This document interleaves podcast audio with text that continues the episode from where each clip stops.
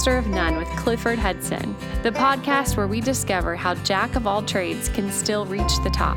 It's time to embrace your wide variety of interests and turn down the prevailing pressure to spend all of your time becoming an expert.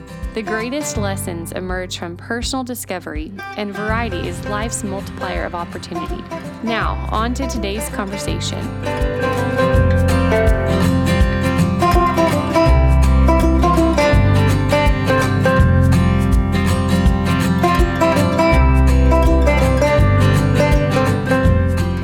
Welcome to my podcast, Master of None.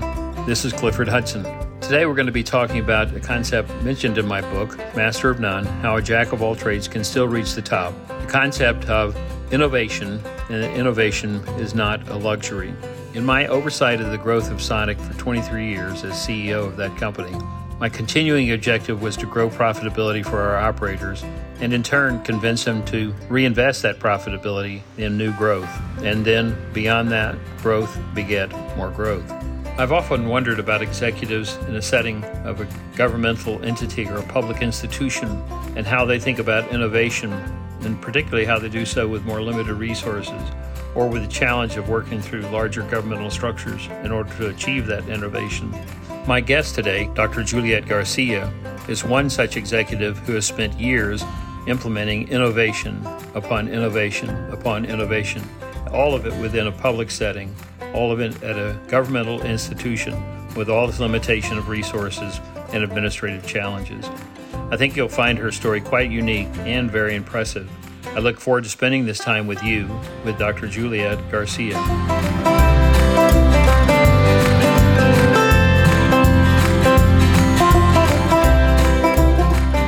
Juliet, how are you? Well, thank you, Cliff. Good. It's great to be with you today, and I appreciate you uh, uh, joining in on the call. It's my pleasure. Well, spend a few minutes talking, if you don't mind. Uh, I mentioned earlier about growing up in Brownsville. I had the uh, experience, as I mentioned to you separately, but uh, having the opportunity to grow an institution in a, uh, a community in which I grew up but you were born in Brownsville and educated in Brownsville public schools. I'm particularly intrigued by the fact that uh, when you finish high school at the young age of 16, you spent your first year in college at Texas Southmost College, and that must have uh, ultimately in your life that must have been an exceptional experience. But uh, tell me a little bit about uh, growing up in Brownsville and uh, before going off to college. Well, Brownsville was a you know is on the border next to, to Matamoros, which is the southernmost tip of the state of Texas and of the continental United States. I think Florida Keys might be a little further south if you count them, but otherwise we're we're the southernmost tip. And so we grew up in a in a way straddling the Mexican US border in a most wonderful way. So you have family on both sides of the border. You learn, of course, both languages uh, concurrently. You learn how to change pesos into dollars, uh, mm-hmm. kilometros into miles, um, inches, you know, and every every kind of shift that you would imagine here is is done automatically by children. And mm. so you live in a wonderful environment that allows you to kind of stretch the edges of two cultures and two languages. And it's it's just a very beautiful and it was a very beautiful place to grow up when I was a kid. And your and your parents represented that same uh, hybrid background. I, I seem to recall your father Mexican, your your mother American. Uh, is that correct? Yes, my father was born actually in in Monterrey, Mexico, and came uh, to the U.S. with his uh, parents during uh, the Mexican Revolution, and so but grew up here. Then started school in Me- in Mexico, and then and then came to school here perfectly uh, bilingual um, by the time he finished high school. As a matter of fact, I, I learned later on that that uh, one of his claim to fame was that he had written a poem in Spanish in the high school uh, yearbook. Uh, so that was by Americo Paredes uh, is the one who told me was a famous uh, poet himself. My mother grew up in Harlingen, Texas, which is just about 30 miles from here. There, it was a little tougher for a Mexican American girl even though her family was a pioneer family, her father was a, a merchant, first mercantile store in downtown Harlingen uh, mm-hmm. uh, was started by my grandfather. But still, the Mexicans had to live on the wrong side of the tracks. But my mother ended up becoming salutatorian of her high school graduating class mm. and was only one of two Latinas in that class. So we had good roots to uh, guide us. That's that's delightful. I'm uh, pleased and impressed that uh, you were a product of the Brownsville Public Schools, as uh, I'm a product of the public schools as well. But it must have been. Uh, we'll come back to this later. When I think about you finishing high school and then uh, doing your freshman year at, at, what was then Texas Southmost College, what an amazing full circle it must have been years later to come back to Brownsville to begin teaching there talk a little bit about your your path. Uh, I think you uh, you left Brownsville for a number of years to pursue uh, education, and I suppose also to pursue uh, a young marriage. How long were you gone from Brownsville, and was it your thought that you would uh, always your thought that you might return there? I, I did. I wanted to leave. You know, like most kids, ready to to fly and try things out and know the world, and so. I convinced my father after one year at Texas Southmost that I was ready to leave. And uh, so I went uh, off to San Marcos, which is about you know 30 miles south of Austin, Texas. He did not want me to go to UT Austin. He thought it was too big, and so uh, I got permission to go to what was then Southwest Texas State University, now Texas State University. I loved it. I loved every minute of being in mm. a dorm and and staying out late. You know, we were. I was in debate uh, and I was in drama. And so we always had reason to stay out late. And I joined the debate squad. Loved every minute of that. As a matter of fact, I was I was in the men's team. I don't think I had told you this before. I was on the men's uh, team uh, for debate, not because my voice is low, but because um, in those days, silly as it sounds now, if you were a mixed team, if you had a boy and a girl on a team, you only could debate other men and I had a mm. young man as a partner. So mm. I learned to debate growing up with two brothers and a father. Mm. And mm. then I learned to debate men at, at the university level. It was the best preparation I could have had for the life that I ended up having uh, to lead. That's great. So your marriage took you to uh, Houston, if I recall correctly, uh, where you studied uh, for your bachelor's and master's degree at the University of Houston. Yes, Houston was the place to get to to get jobs. You know, that was Houston was growing very rapidly. Um, this was in the um, 1970s. I think a thousand families or something like that were moving into Houston at the time. So mm. my husband said, um, "That's where I can get a job." So to support you while you go to school, because mm. San Marcos was not going to be the place to do that. So we moved to, we married, and uh, I, I finished finals on a Thursday, got married on a Saturday, started classes on a Monday mm. uh, at University of Houston. No, no mm. honeymoon, mm. but my my husband got a job and and um, we bought a little house uh, and and it was a it was a wonderful and difficult time all at once. We all know what those first years are like in a marriage, right? Um, but uh, but Houston uh, was a, a, big place for us. It was really the the big city uh, and yeah. still is. So when was it that was it a job opportunity to uh, teach um, uh, in the valley that uh, took you back there, or uh, so you you finished you had finished your bachelor's and master's degrees, and uh, and then went back to Brownsville teaching. If I recall correctly, not at Texas Southmost College, but uh, perhaps at another nearby school for some period of time. is that is that correct? Yeah, I yes, I had finished the bachelor's and master's, and I'd had two babies in mm. between mm. degrees. And so it was, we had always known that we would come back home. It was, mm. my father was here. Our mother had died when we were very young. And so I had always felt that my father, I was my responsibility to come home and, and be with my father. And although he didn't think I needed to be taking care of him, I mm-hmm. did. Mm-hmm. And so it was a very natural thing for us to, when I finished the master's degree, to move home. And I had a job uh, offered to me at uh, what was then Pan American University, about 60 miles from Brownsville. So, uh, you know, jobs were hard to get. And I, I took it and commuted every day 60 miles one way 60 miles mm. back every day mm, which was my. not a not a good way to work and balance the responsibilities of having two small babies right right so eventually a position opened up in brownsville at texas southmost college and you became a uh, professor there on there on the staff. Texas Southmost at that time, just kind of set the stage for the listener, um, was still a junior college, uh, if I have that correct. Though it started in in the 1920s uh, and may have been called at that time Junior College of the Rio Grande Valley. The name did evolve over time. And at the time that you began teaching there in the 70s, it was Texas Southmost College, but still a two year junior college.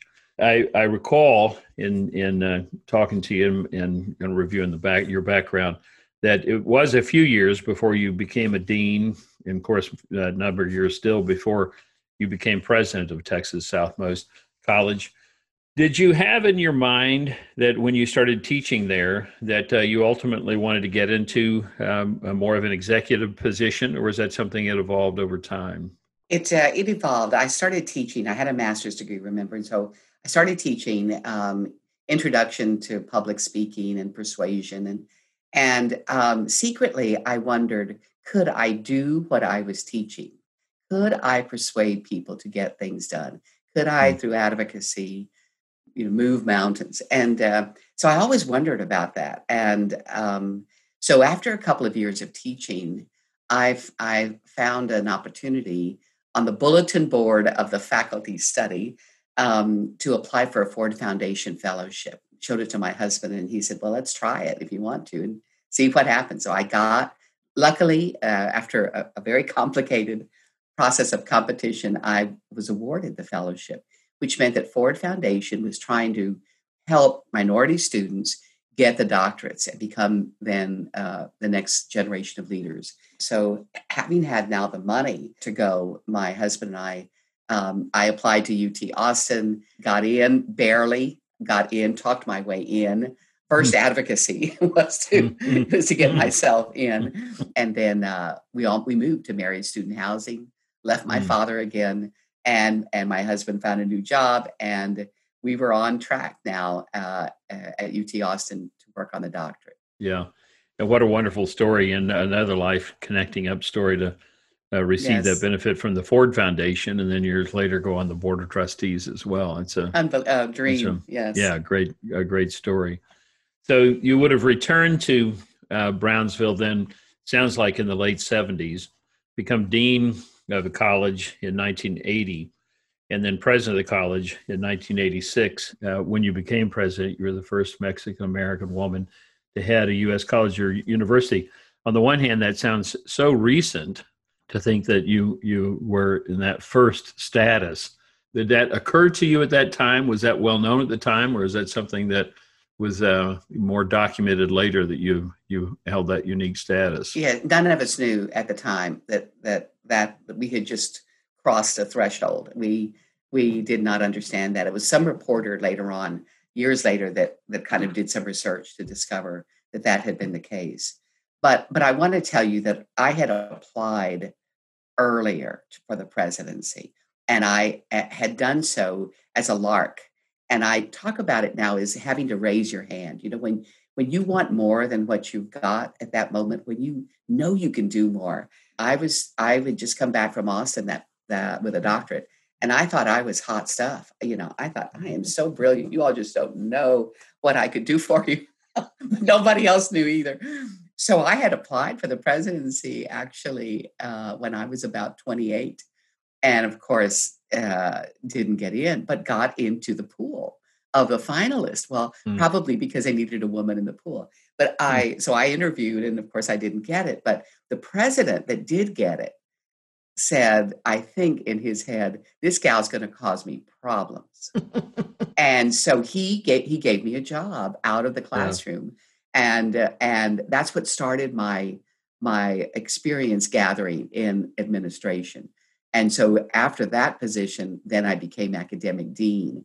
Then when mm. he left, the presidency was open and I was prepared then to yeah. apply. So yeah. you got to raise well, your hand. yeah. Well, and I suspect by that point perceived differently because you'd already gone through the process, already been right. considered right. Uh, being part of a reduced pool, et cetera, and then moved into an administrative position. So, uh, you know, yay for you that you you perceived that and you you went through that. When you uh, became president, then Texas Southmost and I really want to kind of focus on this transition because to to me this is one of the there are many remarkable aspects to your story, but from an institutional standpoint, I, I find this, you know, one of the most remarkable elements was what became of that institution during your tenure uh, in Brownsville. But it, it was still a, a two year junior college at the time you became president, correct? It was. And uh, it, yet, just just five or six years later, formed this relationship and, and became, a joint venture sort of way, University of Texas at Brownsville just five or six years later. There's a couple of things I'd like to focus on there, but the first thing that would be interesting uh, for our listeners here, I think, is how did that process occur to go from now, uh, if it, if the if the college began in 1926, so we're now at 1986, so 60 years later, after 60 years of being a junior college and just another six years, it becomes in a joint venture sort of way, if I could use that term, um, a, a, a, part of University of Texas um, at Brownsville. So, how did that occur? And then I, then I want to talk to you a little bit about some uh, resource sharing that it strikes me that was another evolution over time. But so your thoughts there? Well, you know, I was then president of this little community college on the southern tip of the border, and the whole world was anticipating the turn of the century. And so there was a lot of discussion throughout the country about what kind of jobs are we going to have to prepare our students for at the turn of the century. And and everything I read and, and at whatever meeting I went to, they they were talking about we need more, we need our, our students to have uh, more than an associate degree. You're going to have to have at the minimum a bachelor's degree. And here I was um, uh, leading this you know kind of massive group of kids toward an associate degree, associate in arts or associate in applied sciences.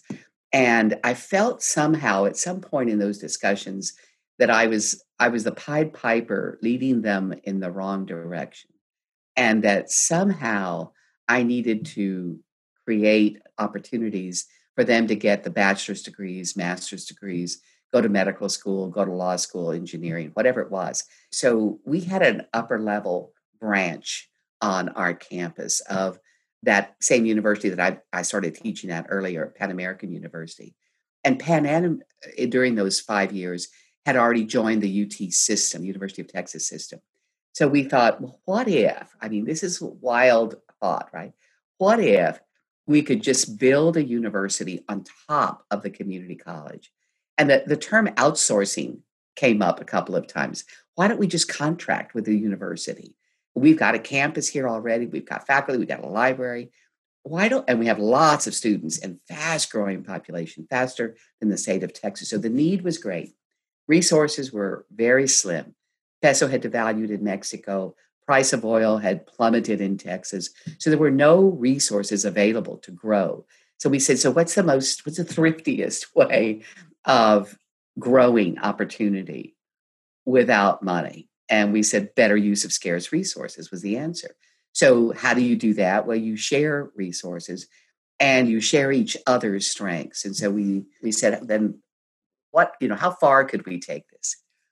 And what ended up, I think, uh, being very important was we said, we'll partner, but we need to be partnering with another autonomous entity and we didn't want to be the branch of the branch of the branch, right? right we wanted right. to we wanted a, a part. So we said we we must form a new university called University of Texas at Brownsville, yeah. so that we're not the third rung down.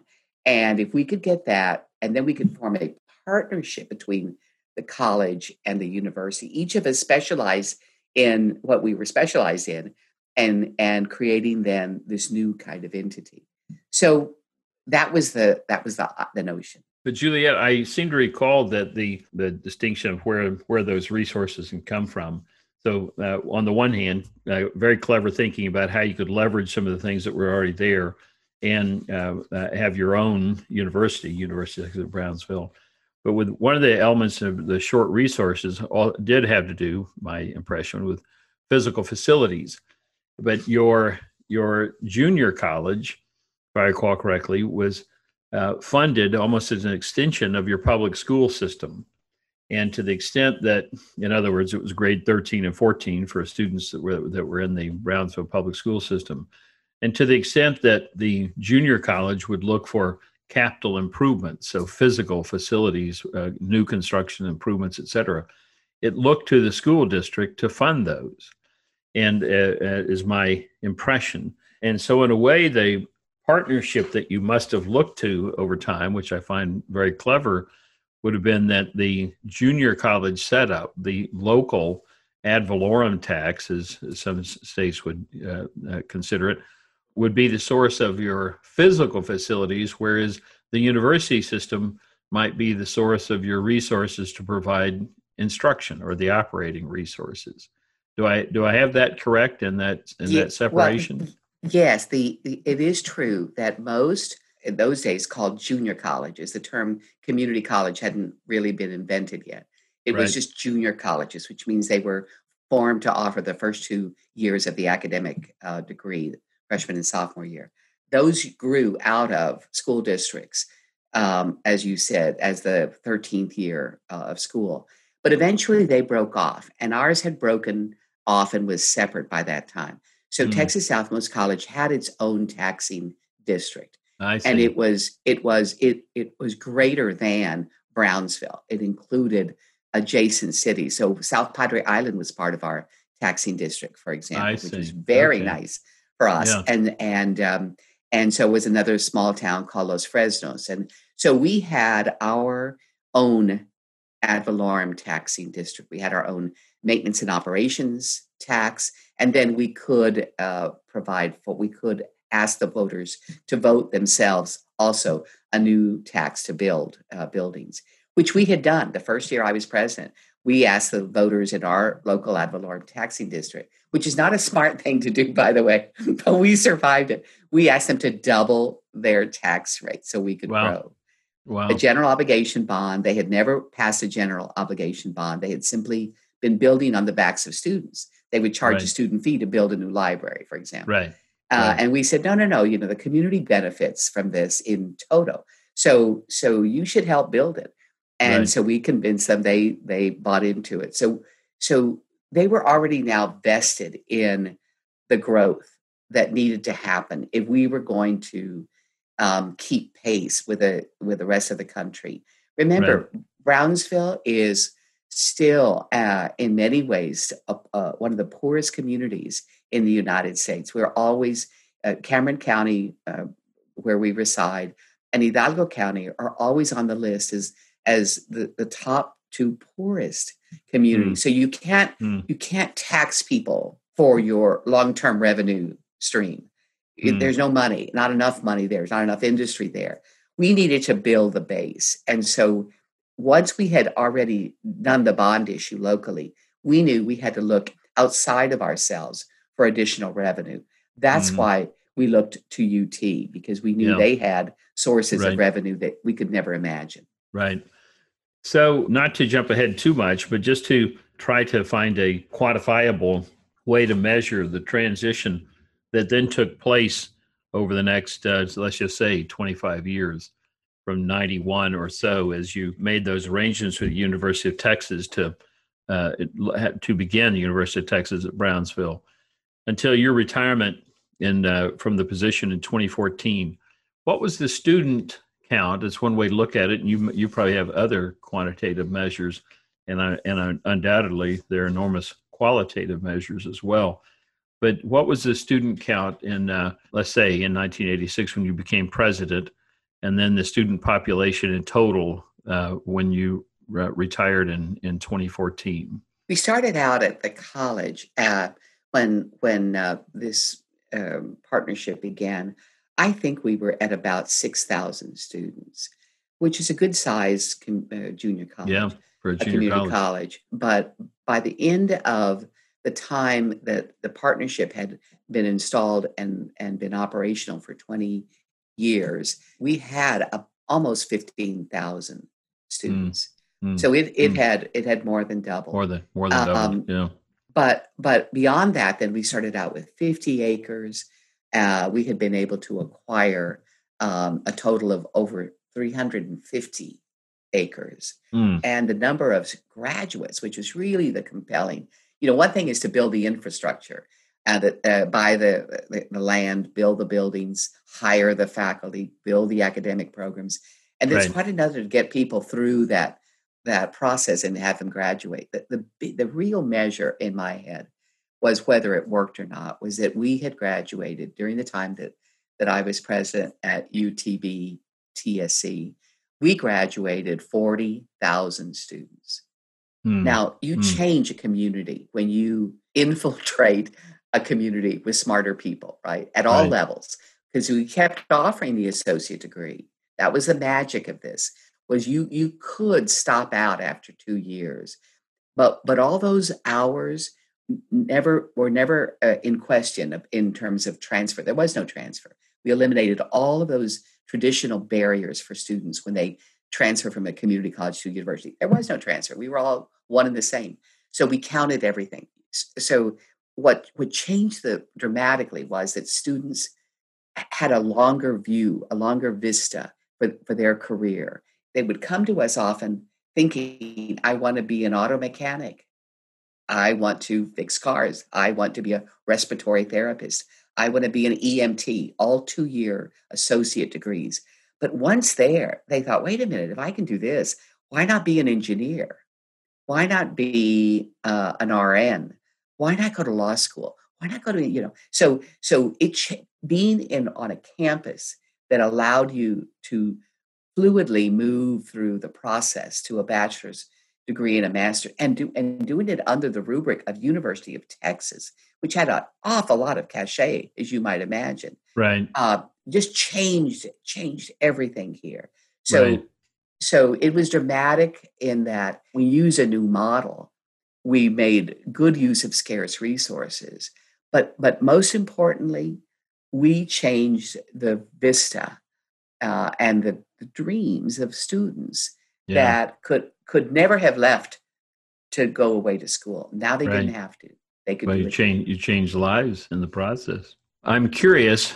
We talk about the uh, in the origin of all of this, being able to rely on a uh, your your what what had become your own tax base as a junior college for uh, facilities, perhaps or operations as well as well. But you o- overlay on it uh, this university apparatus, a university operation, and oh, and over time you more than double the number of students. You ta- as you said, you take it from 50 acres to 350 acres. What was the process whereby you changed the in essence, the access to funding. I mean, to acquire 300 acres, to build on the 300 acres. Uh, what was the process in, in terms of accessing uh, uh, capital formation, uh, operating process, operating funds aside? I'm assuming the operating funds, to a considerable degree, began coming from the University of Texas or the state of Texas as a whole. I may be wrong about that, but uh, what was the process then for funding that sizable growth. Uh, again, taking this from historical base of a two-year junior college to what what was now a growing burgeoning university. The, the, the first thing we tackled was that whether students would have money to come to the university, right? Because you can build a business, but people don't have money to come to buy something at your business. It doesn't do any good. So we had established a scholarship endowment in the first year that we had where we had raised a million dollars. We've got a $2 million match, and that corpus grew separate from all other expenditures and, and provided scholarships for students that they would earn themselves by taking the tougher courses in junior high and high school. If they made A's and B's in those courses, they would be earning their way into the college. They would bring mm. us their mm. earnings and we would transform them into tuition. So right. first we had to make sure that people could afford to come to our school, right? Because right? you can right. build a school and have no one be able to come. So once we did that, that was that was uh, actually year two uh, of the time when I was president. The first year we passed the bond issue. The next year we, we formed the scholarship endowment, and then we kind of said, okay, so now what? What's the next thing we can do? And that's when we started looking to a bigger partner. We needed revenue. We had already tapped out the local market, in essence, right? So we needed to get money from somewhere else to build what we needed to build. That's why we went to the UT system. Now, UT system wasn't going to hand us a lot of money. We were not part of mm. the permanent mm. university fund uh, right. distribution in Texas, which is a, um, a, huge fund that goes to fund many of the UT schools. But we were not included in that in our in our arrangement yet. And it was too political. They didn't want to open it up. They they feared some others would want to come at it. And so we simply stood in every line we could. So Ann Richards became governor. Ann Richards was getting sued, as was the entire state of Texas, by MALDEF, Mexican American Legal Education Fund, for mm. what was being claimed as discrimination uh, mm. on, on, the southern part of Texas, southern mm. and all the way to El Paso. And they won that case against the state of Texas in district court. And so a lieutenant governor at the time and the governor got really, you know, kind of shaken by this all. And they called in the two chancellors and said, you boys better get down to South Texas and do something meaningful. Are we going to, you know, we're not going to be in a good position here. So while the case was was being uh, sent to the Texas Supreme Court, in that interim, they invented what they call the South Texas Border Initiative. Mm. And I got into that line. Mm. We were now a university. We got into, and so we started. What year? Money. What year would that have been? That was, um, it was probably about 92, 93. So we were already a university, but we were a baby. We had, you know, and uh, and so all of a sudden, there's money that starts to flow not only to Brownsville but to all of the universities along the border and all the way to El Paso. So uh, it was very compelling evidence that there had been de facto discrimination, uh, so that you could show that um, you know Texas A&M that had very few people in its territory had you know, 90 doctorates, and we had one in the Rio Grande Valley. So it was an extraordinary uh, case. However, when it went to the Supreme Court of Texas, that they reversed it. They agreed on the facts of the case. They did not argue that, yes, there's been discrimination. Yes, there's been no money going to South Texas. But you argued on the wrong basis. You said it was a constitutional right, and Texas only allows you to argue that for K through 12, not for higher ed. So they threw uh, it out. Mm. But we got lucky because that spigot right had already been, turned, been on. turned on. Yeah, yeah, yeah. And Ann Richards was for it. Our lieutenant governor was for it. So for the next ten years, when you ask where did you get money, I was in that South Texas Border Initiative line for right. universities. Right. Because right. we were now a university, right? Right. So right. that that helped us tremendously. Well, very clever, and uh, and uh, one I'm sure it was a uh, in that period of time transformative uh, for your new university. So, well, we got we got money for academic programs. We got money for hiring faculty. We got money for setting up a library to support those academic programs. So, I mean, you know, it was extraordinary. We never had that happen before. It was, it was a 10 year initiative to really build the universities on the border. And we were, we were recipients of that.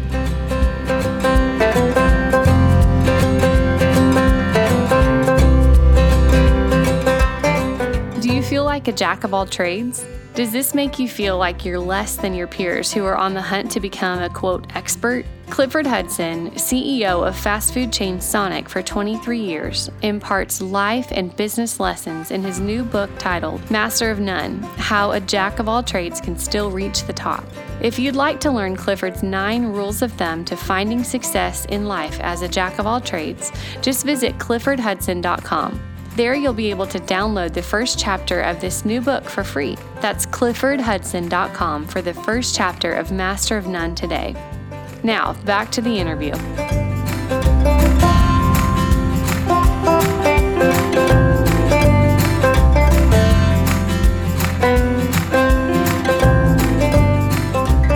Now, the, the phase that I'm curious about, and uh, this does jump ahead a little bit, the, the two year junior college goes to university level. The university begins over a decade getting a level of support that takes it to a different place altogether, and uh, one that's, uh, I'm sure, a much richer resource than for uh, your community and the broader university community. By the time we get to you know 2010, 2011, and there's some discussion, uh, it sounded like parallel discussion. Uh, I don't I don't know if there was a causal connection between the two, but some discussion about merger between uh, University of Texas Brownsville and and University of Texas Pan America. As that was occurring, uh, also some discussion about probably perhaps uh, to many people's surprise the idea of Texas Southmost College disassociating with the university uh, when it had played such a role in allowing, allowing, all this to be built. Well, let's let's talk about this in two ways and, and get your reaction. One is what this meant qualitatively what I'm thinking about. There was a time back in 1991 where the resources and the the, the taxing capability, the bond issuance capability that, that Texas Southmost brought to the table was critical to your survival. And yet, uh, 20 years later, as we're talking about separation, obviously the University of Texas at Brownsville had moved to a very different place where that original uh, bonding capacity, taxation authority that Texas Southmost College had was no longer necessary for its survival. I must be reading that correctly because the separation did occur. So, the two questions would be just the evolution of the university that occurred and began looking at that merger with uh, with with uh, Pan America, and yet at the same time moving to such a different place in a relatively short period of time, twenty years, to where the taxing ca- capacity that had probably been critical in 1991 was not critical any longer. Uh, perspectives on that, observations? Yes, I, I think, um, you know, people would ask me, um, don't you get bored being in a job for so long? And I think my job changes every year, every almost, you know, every month. But, and, and so I'm responding to your evolution uh, use of that word because we were chameleons in many ways we were whatever it took to feed this organization revenue uh, from external sources to be able to build it, right? We knew how to make it work. We knew what we would do with the money if we had it. But what we were always trying to, to evolve our, our model to take advantage of the new opportunity. So South Texas Border Initiative with Ann Richards started, you know, we got in that line. Eh, so whatever it took to bring revenue. It was it was complicated though. We were running against every traditional model in the state of Texas for how you fund community colleges. And we kept those revenue streams going because we were still a community college, right? And we wanted the revenue streams from universities in Texas. So they, the, the Texas Higher Education Coordinating Board that that that looks at all of the revenue streams, would always just have this terrible time with our our books because they they thought wait a minute they're mixing funds and and and this is strange and they don't fit neatly into a box. And these are the boxes and these these guys are doing it all wrong. So so southern association of colleges and schools our accrediting agency had the same problem. It took us four years of trying to get accredited by them as a partnership hmm. because they didn't they couldn't accredit us as a community college because we were too different they couldn't mm. accredit as a university because we were too different. No. Had to create a new uh, box for us, and mm. that mm. was difficult. Mm. So it's not just you. Eh, eh, you know, you're fil- you're swimming upstream. And uh, as a matter of fact, when we started our partnership, I have to tell you, the community college presidents in the state of Texas testified against us mm. in the state of Texas because they said I was ruining the model of of um, of the community college and what it should be in Texas. So whenever you go against the grain right. in invention, we ran into um, a buzz saw. But so we were chameleons, taking advantage of whatever we could, every revenue stream to apply to our task. We knew what our task was bring opportunity, bring revenue to this community. So it's just a matter of okay, what do we do, need to look like now? and can we can we continue to have credibility right because i have to go to the same senators and state reps every time but we looked a little different and they'd look at me like what are you doing now juliet you know and so i'd have to make sure that i could show them that we had done what they wanted us to do with the, what we had promised and we were ready to tackle now a new territory so we had changed a lot during those 20 years. The partnership that began had evolved, but the documents that had been initiated, that initiated it, the contracts, we had contracts, had interagency contracts mm. between the community college and the university. Mm. We were doing things that was not that were not anywhere in those contracts. So it was also time to update the contracts.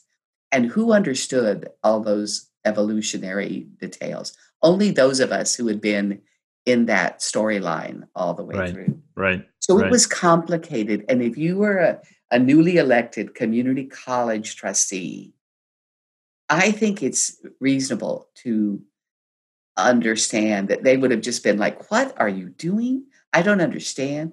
I, am not sure I understand what commingling of funds, you know, all those terms that, and we were, of course, we were commingling funds. Right. But we were audited all the time and we knew we were okay, but it was complicated. Yeah. It was delicate uh, in, gov- in governance because we had a locally elected board of right. college trustees. Right. And I right. had the UT regents. And mm. so I would I would I would meet with a locally elected community college board every month, just like every community college president does in the state of Texas. And then I'd go up to the UT system, and I was one of 15 presidents mm. in the UT mm. um, constellation. So I was, you know, I was uh, um, a comedian. living li- living quite different worlds. Yeah, yeah, different in, diff- yeah, in different, times. worlds, yeah. and yeah. and I remember getting in trouble in both worlds. Right. so a chancellor would say, Juliet, you know, you were holding a bond election. Well, that was a Texas Southmost College bond election. Right. Way right. out of the purview of the university system. Right. And, right. and he says, "Did we win?" You know, I mean, yeah. Most importantly, yeah. Right. right. So it it was tough. Uh, it was a tough model to Hmm. explain. Wow. It worked for the student. Yeah. It Yeah. worked for Right. the business model, and because of the revenue streams, but but it was a tough governance model. Yeah. Yeah. I bet so. But it was the one that you had to work with. So it was one that one that, that provided the path for you. So how would you describe what are the uh, two or three key characteristics? And I'm thinking now, uh, well, whether it's quantitative or qualitative, but particularly qualitatively, how would you describe the college, the junior college that you came to run in 1986 versus the one that you uh, had built and, and when it became time you chose to leave in 2014? What are the characteristics that you would describe that um, that uh, uh, you find are most telling about the uh, institution that you developed, the institution you built, the programs that were present? I know, as an example, one of the things that you're very proud of is the fact that by the time you left, um, University of Texas Brownsville had, Brownsville had a medical school, uh, which is fairly extraordinary to think about where it was in 1986 versus 2014. So, what are two or three things like that that that you would say most meaningful to you as it as it came time to uh, depart your your longtime leadership position? You know, I think uh, the you mentioned the medical school. We started out with a biomed program, um, uh, biomedical sciences, and we, we we started to hire. When you're a university and you're a University of Texas school, that's a lot of cachet in the market for hiring faculty, and that's important, right? What, the moment we be, we started to to fly the flag of the University of Texas, the number of applications that I could get for a faculty member in biology just uh, grew extraordinary. So all of a sudden, I could hire a different caliber of faculty member. And we had decided that we were going to be a university that was a little bit different. We weren't growing up to become UT Austin. It, it is what it is. Um, but we were going to become a university that looked at the population, which is a bilingual, biliterate population. And we wanted to educate that, that strength to that strength. And so we said we want to produce engineers that are bilingual, biliterate. We want to produce lawyers who are bilingual, biliterate, medical professionals mm-hmm. who are bi. And so we looked south. We said our our universe. We're at the epicenter of the he- northern and hemis and southern hemispheres. So we would hire people who were now in the US, but they came from Peru originally. They're hotshot professors somewhere in Massachusetts, in Wisconsin, and at UT, other schools.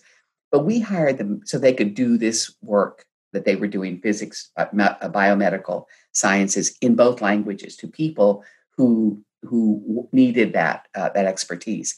So we became. It was interesting. We became a, um, a, a nest for uh, very brilliant professors who wanted to not only be professors of engineering, but be all that they were. When we hired a provost, he was a nuclear engineer.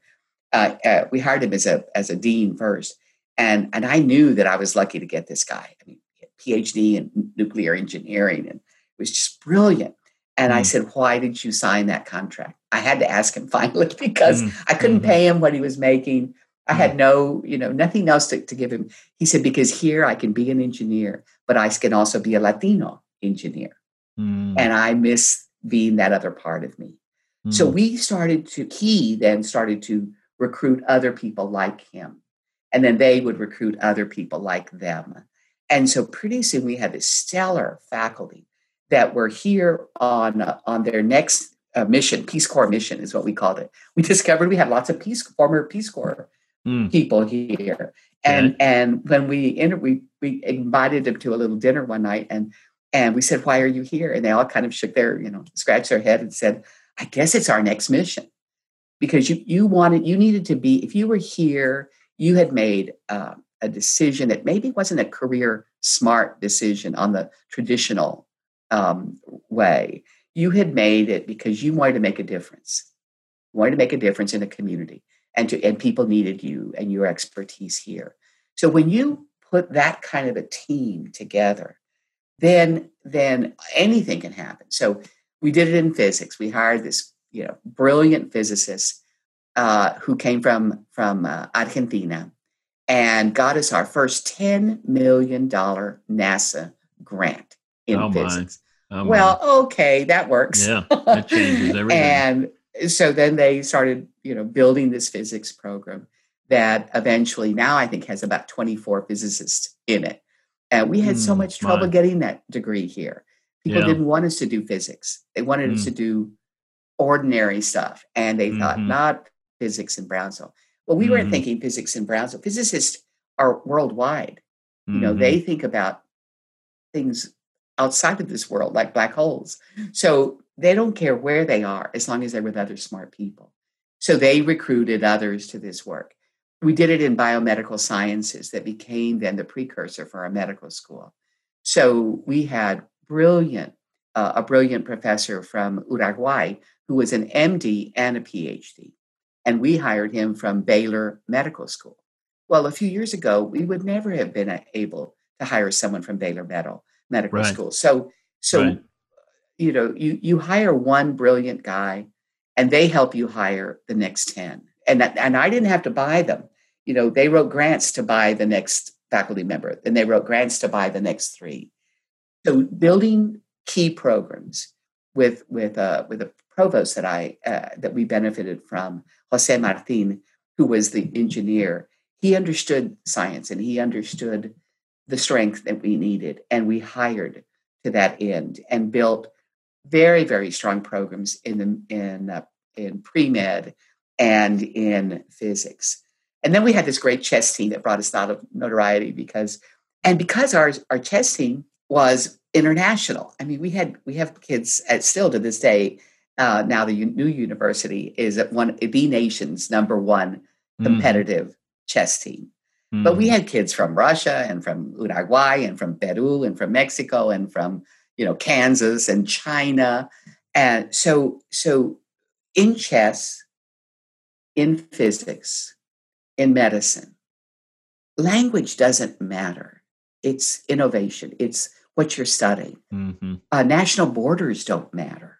Mm-hmm. You just mm-hmm. want to work with the best scientists. You don't care where he's coming from or she's coming from. So we were, you know, we were, we had the strength of a strong provost who understood how to build a faculty and how to build programs that would benefit us uh, in the long run. And once you do that, you can do all the other stuff. The other stuff is easy, right? You build all the other programs to support the. Well, I, really I, seem, I seem to recall that you uh, eventually developed with your physics program a relationship with with uh, SpaceX, if I have that recollection. Well, correct. actually, yes, we did. We did. SpaceX was looking for a place to set up its uh, launch site for rocket launches to Mars. Mm, right. Mm, mm, and mm. they were looking at Texas and they were mm-hmm. looking at other three other states.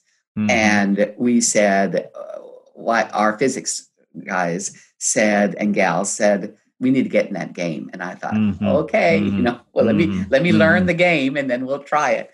We talked to the governor at the time of the state of Texas and and we said we want to be your Texas site and we want to try to attract SpaceX to mm. um, to Brownsville, which really means South um, Boca Chica Beach, which is the Gulf of Mexico, 25 miles south of us, and in our taxing district, by the way. And so um, we, uh, the governor said, okay. And so the governor uh, gave us a little team to work with.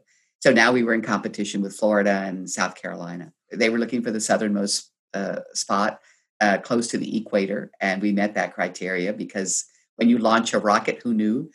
you need uh, you need to be close to the equator because the physics of it says that you will have less drag on your on your rocket and mm-hmm. you use less mm-hmm. fuel and blah blah blah mm-hmm. and so we met that criteria and then it was you have to have money from the state of texas as the state of texas gave us some money uh, we went to ut system and we said this would be really good for the whole system if if we got spacex and brownsville and they gave us a little bit of money and then we went locally and asked people here to support it so, so, but I think that the having met all of those criteria, everybody else met them too, right? The other states. But I believe that what finally tilted it in our favor was uh, were our students. Our students went to testify at the final hearing here in Brownsville. SpaceX guys were here to to determine whether or not this was the community they wanted to start up in, and the, the, the Chamber of Commerce folks went. You know, the the EDF uh, folks went and the last people to testify were our students, about mm. eight of them. And SpaceX was just, they, the guys from SpaceX were just shocked. And mm. said, Who are you? Where do you mm. come from? Mm. and our students said, Well, we're astrophysics, ma- gravitational wave astronomy majors from UT Brownsville. And they said, What's UT Brownsville? I had no clue.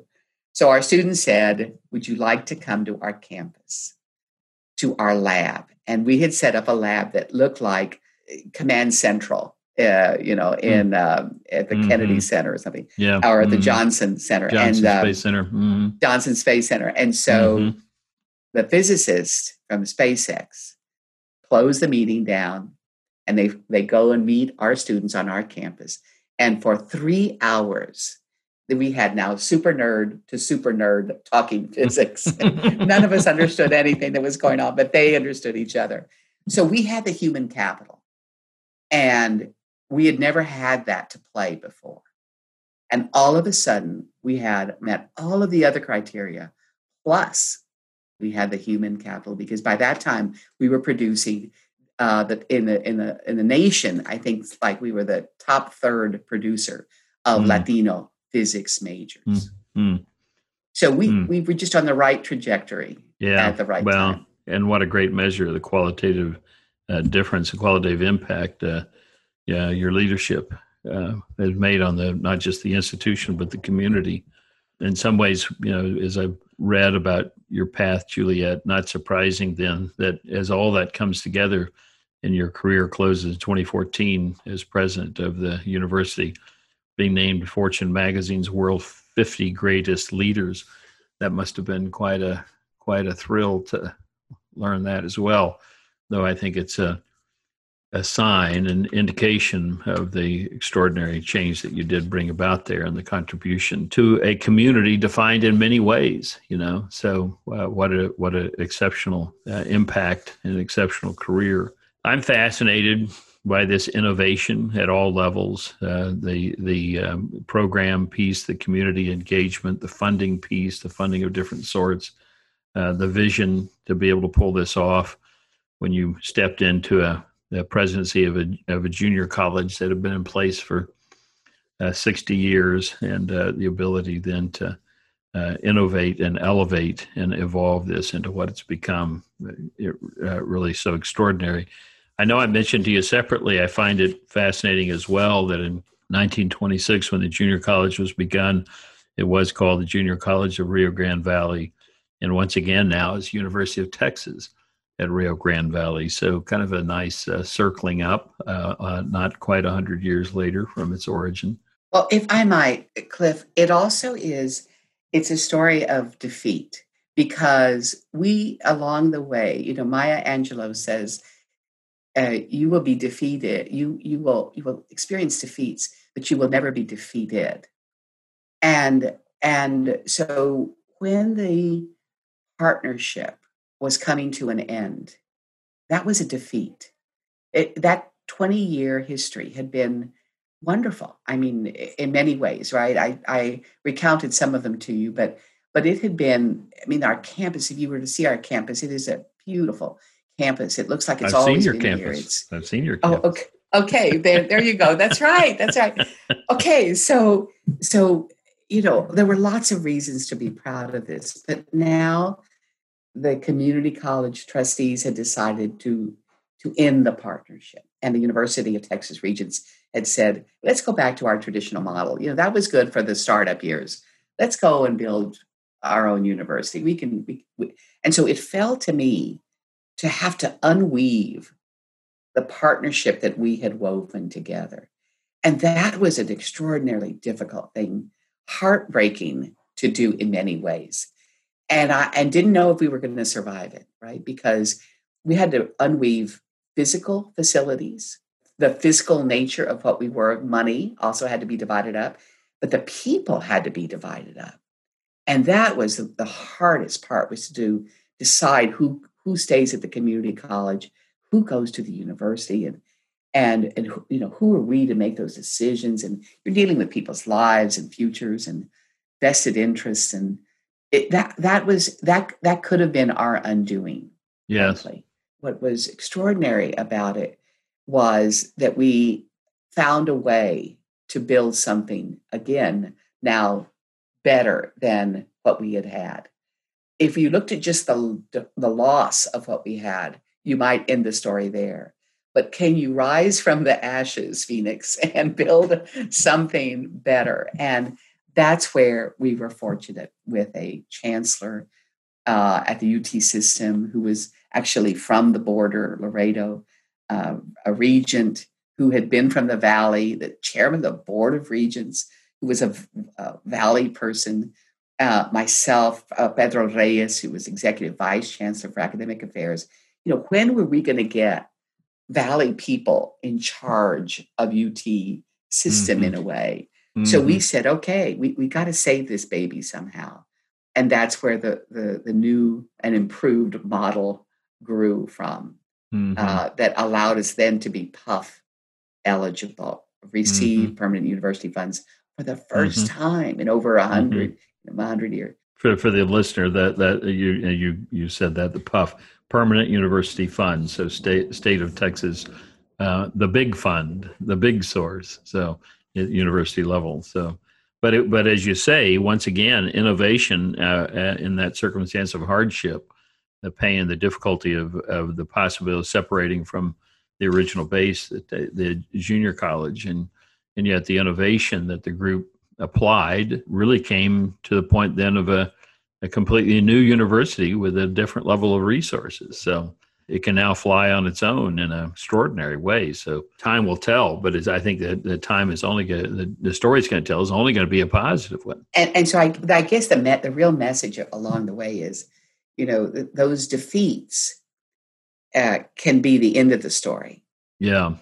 Or they can provide the seed for the next, the seed corn for the next uh, evolutionary phase. And at some cost to many, but great gain for the common good, we were able to abolish, imagine, abolish the university that you started, mm. which is, I couldn't even say the word for a while and the mm. and I kept just losing the word, and I it just wouldn't get it wouldn't come couldn't come out of my mouth because you had to abolish UT Brownsville and abolish UT Pan American. in order to then form this new UT Rio Grande Valley. Right. And we all knew it was the right thing to do. Right. You know, could we pull it off? Would the legislature support it? Would the Senate support it? Would the governor support it?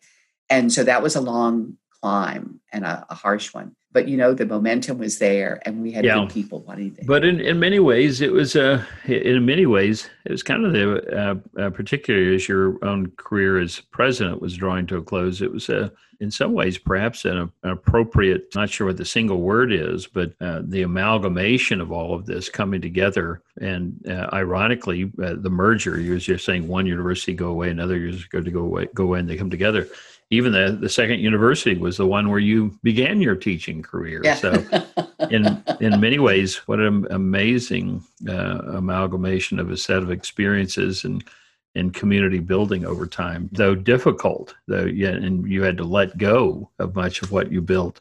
In a way, that's kind of like the letting go of the leadership position and the career. Uh, anyway, the legacy that you built there, I, I know, will be an extraordinary one, and and uh, it will be fun over time to see what that new University of Texas, the Rio Grande Valley, what that becomes. But I'm sure it's only going to be a good story. So, Juliet, I really appreciate you taking time today to share your story with me and, and with our listeners. It's been a delightful experience for, for me, and I know it will be for our listeners as well. I wish you the continued best of luck with your teaching. We'll all uh, watch not only what else you may be achieving in your career, but we'll be watching with interest at the University of Texas Rio Grande Valley and see what what it becomes as well.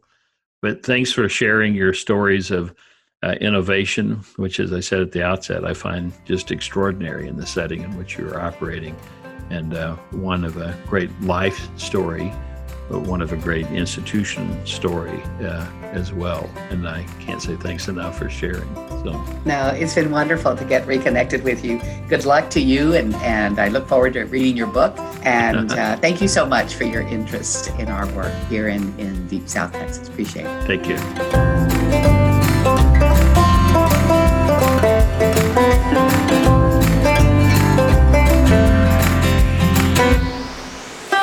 Thanks for listening to Master of None with Clifford Hudson.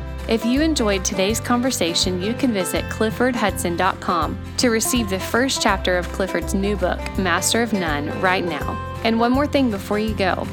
Would you leave a review of this podcast and let us know what you learned in today's conversation? And remember, the greatest lessons emerge from personal discovery, and variety is life's multiplier of opportunity.